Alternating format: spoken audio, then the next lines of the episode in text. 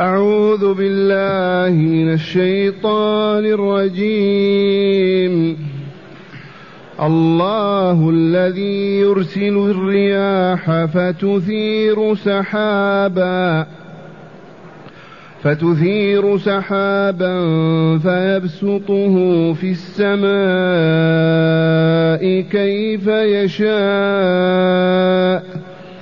ويجعله كسفا فترى الودق يخرج من خلاله فإذا أصاب به من يشاء من عباده إذا هم يستبشرون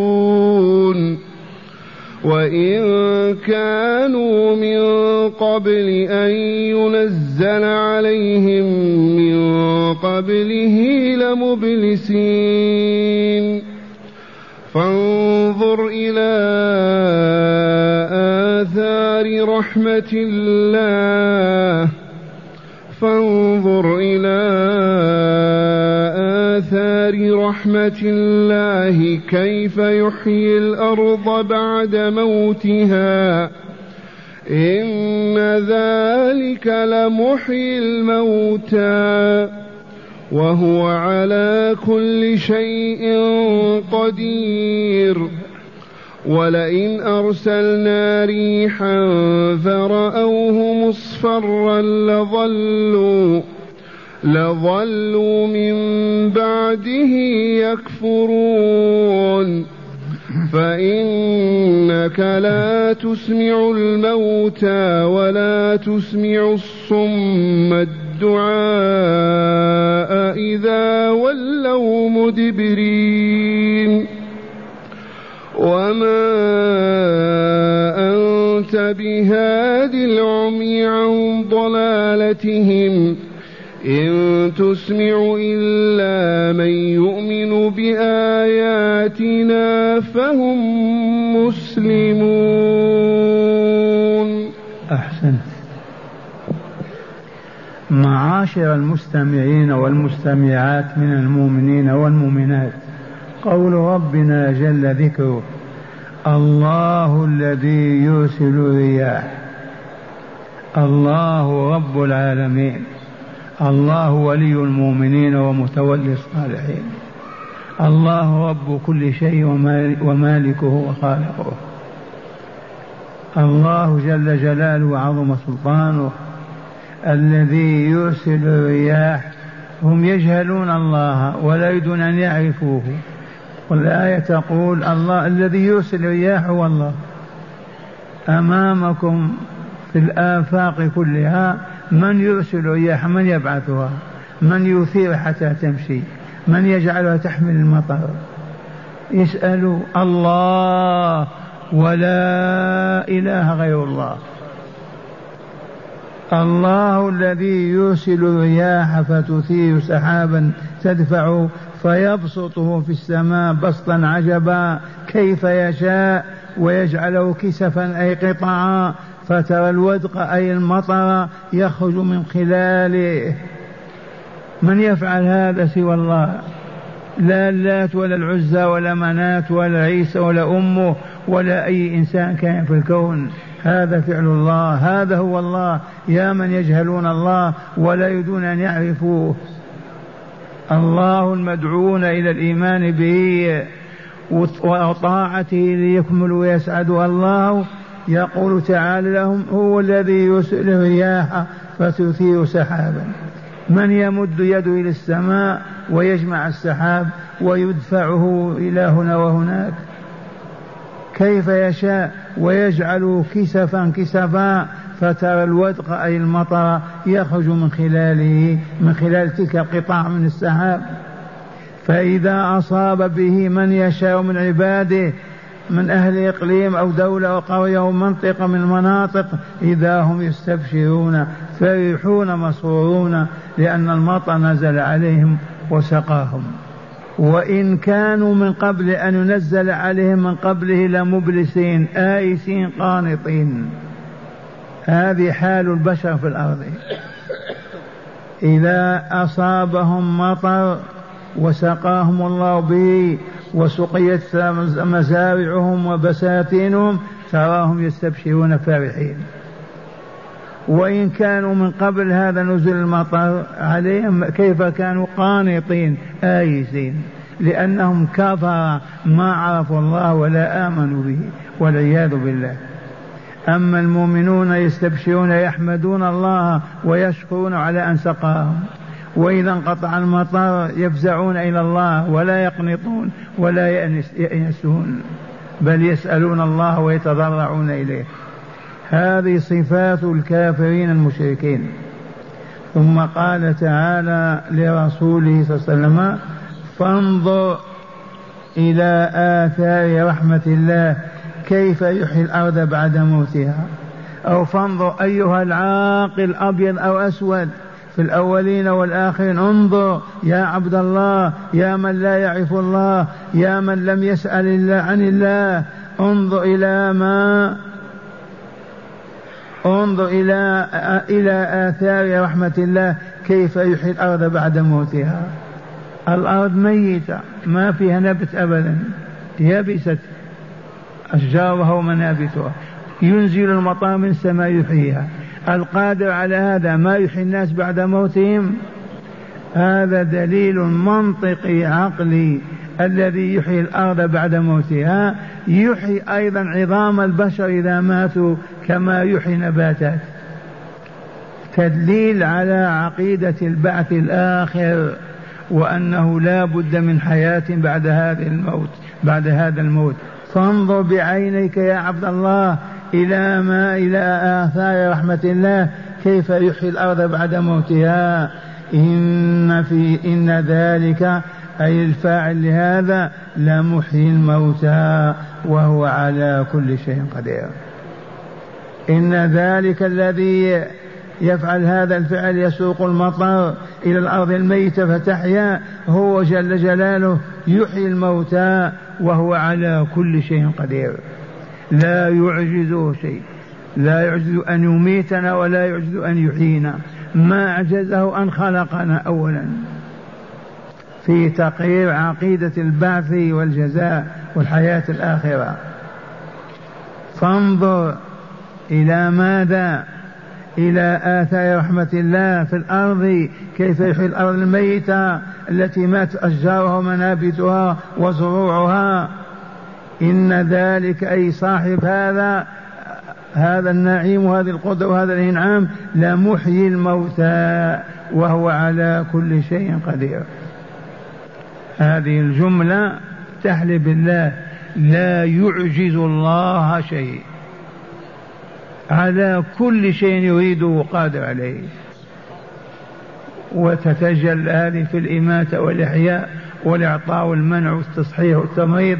كل هذه آيات تدل على وجود الله أولا وعلى علمه وقدرته وحكمته ورحمته. وما للناس معرضون عن الله. ما يذكرون ما يقدسون ما يسبحون ما يسألون عنه ما يطيعون ما لهم من صرفهم؟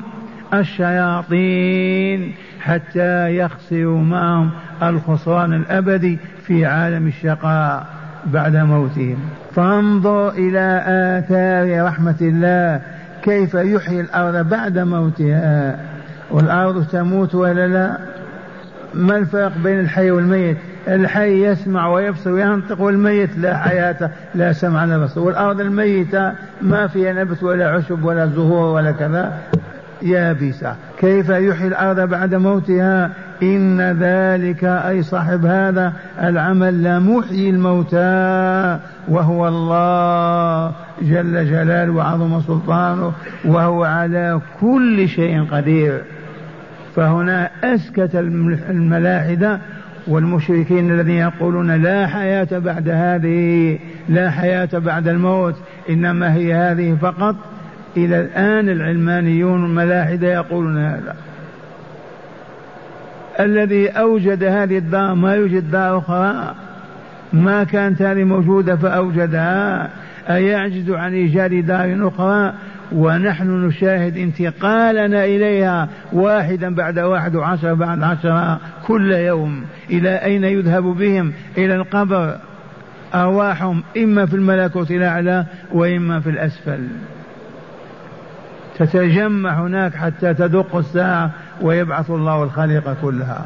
ثم يقول تعالى ولئن أرسلنا ريحا رب العزة والجلال يقول ولئن أرسلنا ريحا فرأوه مصفرا لظلوا من بعده يكفرون. الريح العاصفة التي تقتلع الأشجار وتنبت وتسقط النباتات وتيبسها وتصفرها تراهم بعد ذلك يكفرون. لا يقولون أصابنا الله وإنا لله وإنا إليه راجعون. هذه ذنوبنا هذه آثارها لا يكفرون بالله وبوجوده وبتصريفه في خلقه. هكذا يظهر الله عقائد المشركين ويبرزها للمؤمنين. اسمع ما يقول ولئن أرسلنا رب العزة هو القائل هذا أرسلنا ريحا فرأوه مصفر, مصفر يحمل عواصف كذا لظلوا من بعده يكفرون يسخطون لا يرجعون إلى الله ويستغفرون ويطلبون العفو أو دفع البلاء بل بالكفر والعياذ بالله. سبب ذلك أنهم أموات غير أحياء لأنهم ما آمنوا بالله ولقائه ما آمنوا بالله ورسوله ما آمنوا بالله وكتابه ما سألوا عن الله ولا عرفوه ولا عرفوا بما يتقربون إليه. اذا فهم كالحيوانات والله لهم شر من الحيوانات. وصلى بنا المغرب من صلى. ما سمعتم إن الذين كفروا من أهل الكتاب والمشركين في نار جهنم خالدين فيها أولئك هم زيدوا. شر البريئة شر الخليقة. لما لا يكون شر الخليقة؟ أيوجد الله هذا العالم بكل ما فيه. من أجلهم من أجل أن يذكروا ويعبدوه فيكفرون به ويتنكرون له ويجحدونه ويعاندون ويعبدون الشيطان. أية جريمة أعظم من هذه. فلهذا أذكر أحيانا وأقول يلقى الرجل أو المرأة في جهنم ليبقى فيها بلايين السنين. والله لا يخرج منها أبدا ولا يموت ولا يحيا. هكذا أبدا. فإن قيل ما ذنبه أربعين سنة عاش مئة سنة ألف سنة كيف يخلد في جهنم؟ نقول الجواب جريمته أنه نسف الكون كله. سماوات أراضين وبما فيها كل هذا نسفه وأبطله. فلهذا كم يسجن بلا حساب؟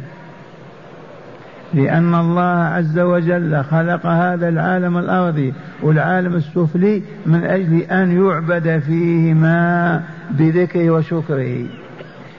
وخلق الإنس والجن فرفضوا أن يعبدوه إذا جزاهم ماذا؟ أن يخلدهم في جهنم. ولئن أرسلنا ريحا فرأوه بأعين مصفرا لظلوا طول النهار من بعد يكفرون ساخطين والعياذ بالله. لأن قلوبهم فارغة ما فيها نور الإيمان بالله ولقائه ولا بالله ورسوله. ثم قال تعالى لرسوله صلى الله عليه وسلم يسليه ويحمله على الصبر والثبات فيقول له فإنك لا تسمع الموتى. يا رسولنا ما تستطيع أن تسمع الميت. ناده عبد الله إبراهيم صالح ما يجيب أبدا الميت. وهؤلاء الكفار كالميتين بل هم ميتون.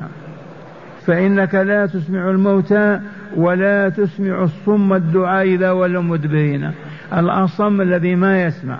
ما دام مقبل عليه قد يفهم عنك لكن إذا أعرض وأدبر وأعطاك ظهره تسمعه شيئا والله ما يسمع شيئا.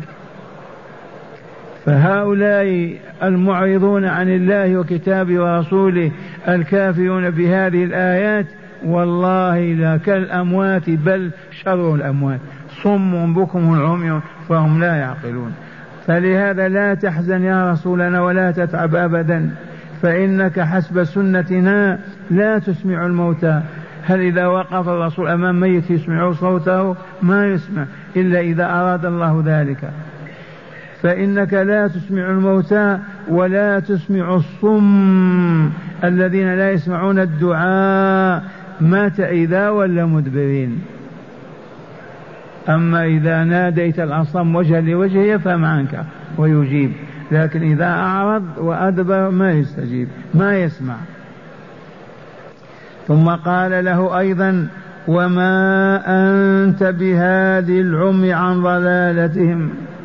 هون على نفسك يا رسول الله. ما أنت بهادي العمي عميان ضلوا الطريق ضلوا الطرق كيف تهديهم؟ ما هو أعمى واحد ولا عشر ولا ألف ولا مليون؟ ضلوا الطريق كيف تهديهم أنت؟ لا تحزن ولا تكرب ولا تغتم. أن تبلغ دعوتنا يكفيك ذلك أما هدايتهم بيدنا ليست بيدك. تسلية للرسول صلى الله عليه وسلم وتعزية له. فإنك لا تسمع الموتى ولا تسمع الصم الدعاء إذا ولوا مدبرين. وما أنت بهادي العمي عن ضلالتهم. إن تسمع إلا من يؤمن بآياتنا فهم مسلمون. فالآية تقول الناس ما بين ما بين حي وميت وهو الحي المؤمن والكافر الميت. الناس ما بين أصم وأبكم لا يسمع ولا يبصر وبين ذي سمع وذي بصر وذي. والفارق بينهما المؤمن حي يسمع ويبصر والكافر ميت. لا يسمع ولا يب... لا يسمع ولا يبصر. هكذا يقول تعالى وما أنت بهادي العمي عن ضلالتهم وقد ضلوا وتاهوا في الضلال. أنت مهمتك ما أعطيناك ما زودناك بماذا؟ أن تسمع إلا الموت أن تسمع إلا من يؤمن بآياتنا. والآن ادعو الله عز وجل وادعو إليه في أي مكان لا يسمع دعاك إلا مؤمن. اذهب في الشرق والغرب في أوروبا في أمريكا وادعو إلى الله إلى الصلاة إلى الزكاة الصبر. والله ما يسمعك إلا مؤمن. غير المؤمن ما يسمع ولا يدن يسمع. إن تسمع إلا من يؤمن بآياتنا فهم مسلمون. من آمن حق الإيمان وصدق الله وصدق رسوله فيما أخبر به فآمن بالله ولقائه وبالدار الآخرة وبكل ما أنزل الله من كتاب وأبعث من رسول هؤلاء المؤمنون أحياء. حيوا بالإيمان. ثم أسلموا قلوبهم فهي لا تتقلب إلا في طلب رضا الله. أسلموا قلوبهم فهي لا تتقلب طول الحياة إلا فيما يرضي الله عز وجل. أسلموا جوارحهم لله فلا يسأل يتكلمون إلا بما يرضي الله ولا يمشون ولا يجلسون إلا على مرضاة الله ولا يأكلون ولا يشربون إلا على رضا الله لأنهم أسلموا حياتهم كلها لله. علة ذلك وسببه الإيمان.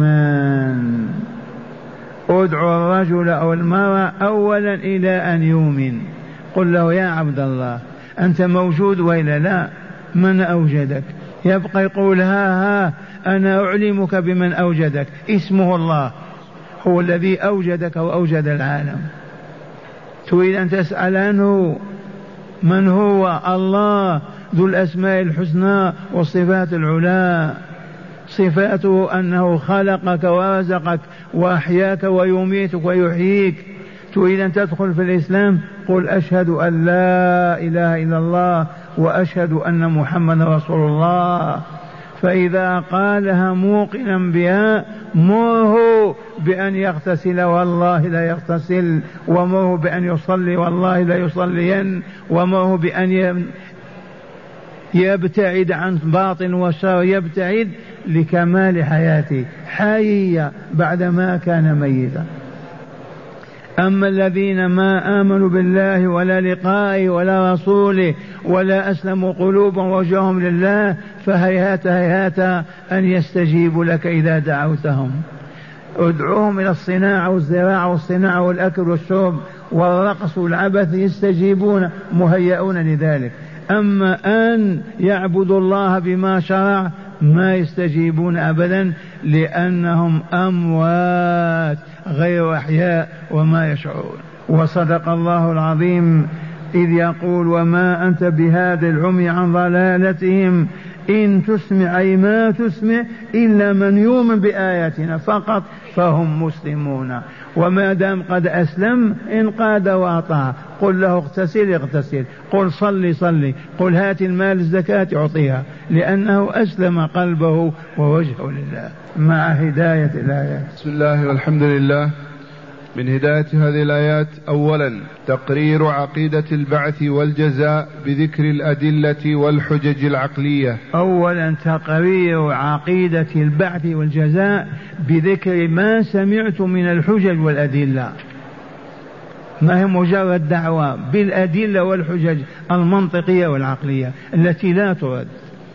فقط هذه الرياح من يرسلها؟ هذه الأمطار من ينزلها؟ هذه الأرض من يحييها؟ من من من؟ لا جواب إلا الله. إذا قولوا آمنا بالله واسألوا عنه وتعرفوا إليه وأطيعوا إذا أمركم ونهاكم لتكملوا وتسعدوا. نعم. ثانيا بيان كيفية إنشاء السحاب ونزول المطر وهو مظهر من مظاهر القدرة والعلم الإلهي. كيف تثار السحب وكيف تحمل المطار وتنزل المطار هذه مظاهر من مظاهر قدرة الله وعلمه والبشرية عاجزة عن شيء من هذا لا تقوى عليه. إذا لا بد لهذه السحاب من يثيرها من يدفعها لا بد من إنسان أو فاعل يفعل. من هو؟ ما فيه إلا الله. لا أمريكا ولا اليابان ولا الصين. نعم. ثالثا بيان حال الكافر في أيام الرخاء وأيام الشدة فهو في الشدة يقنط وفي الرخاء يكفر وذلك لفساد قلبه بالجهل بالله تعالى وآياته. حال الكافرين. اليوم وقبل اليوم وبعد اليوم.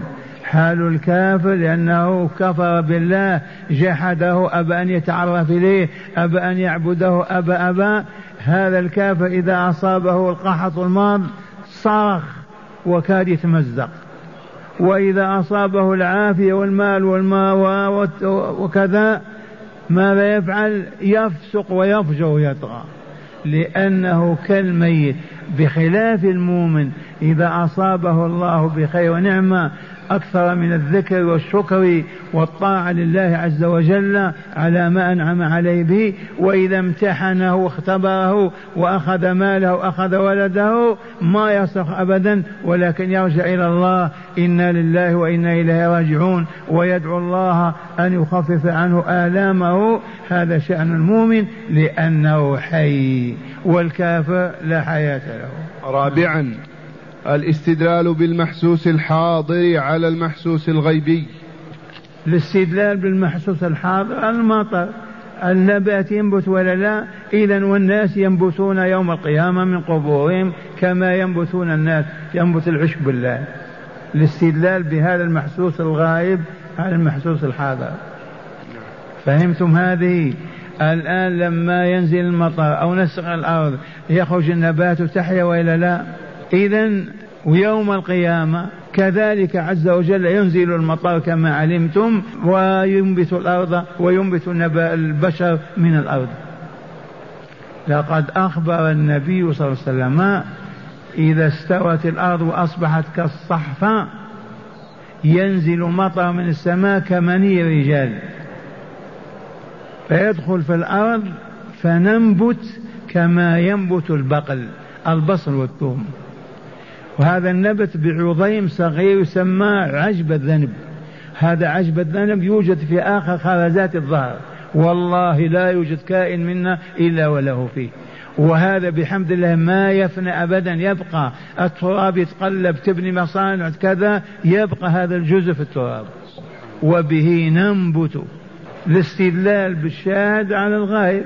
كما نشاهد الأرض تنبت الآن نباتات تنبت أيضا البشر يوم ثاني نعم خامسا بيان أن الكفار أموات ولذا هم لا يسمعون ولا يبصرون وأن المؤمنين أحياء لأنهم يسمعون ويبصرون. وهكذا. ما الفرق بين الحي والميت؟ الميت ناديه ما يسمع اطلب منه ما يعطيك قل له تعال ما يجي ميت ولا لا؟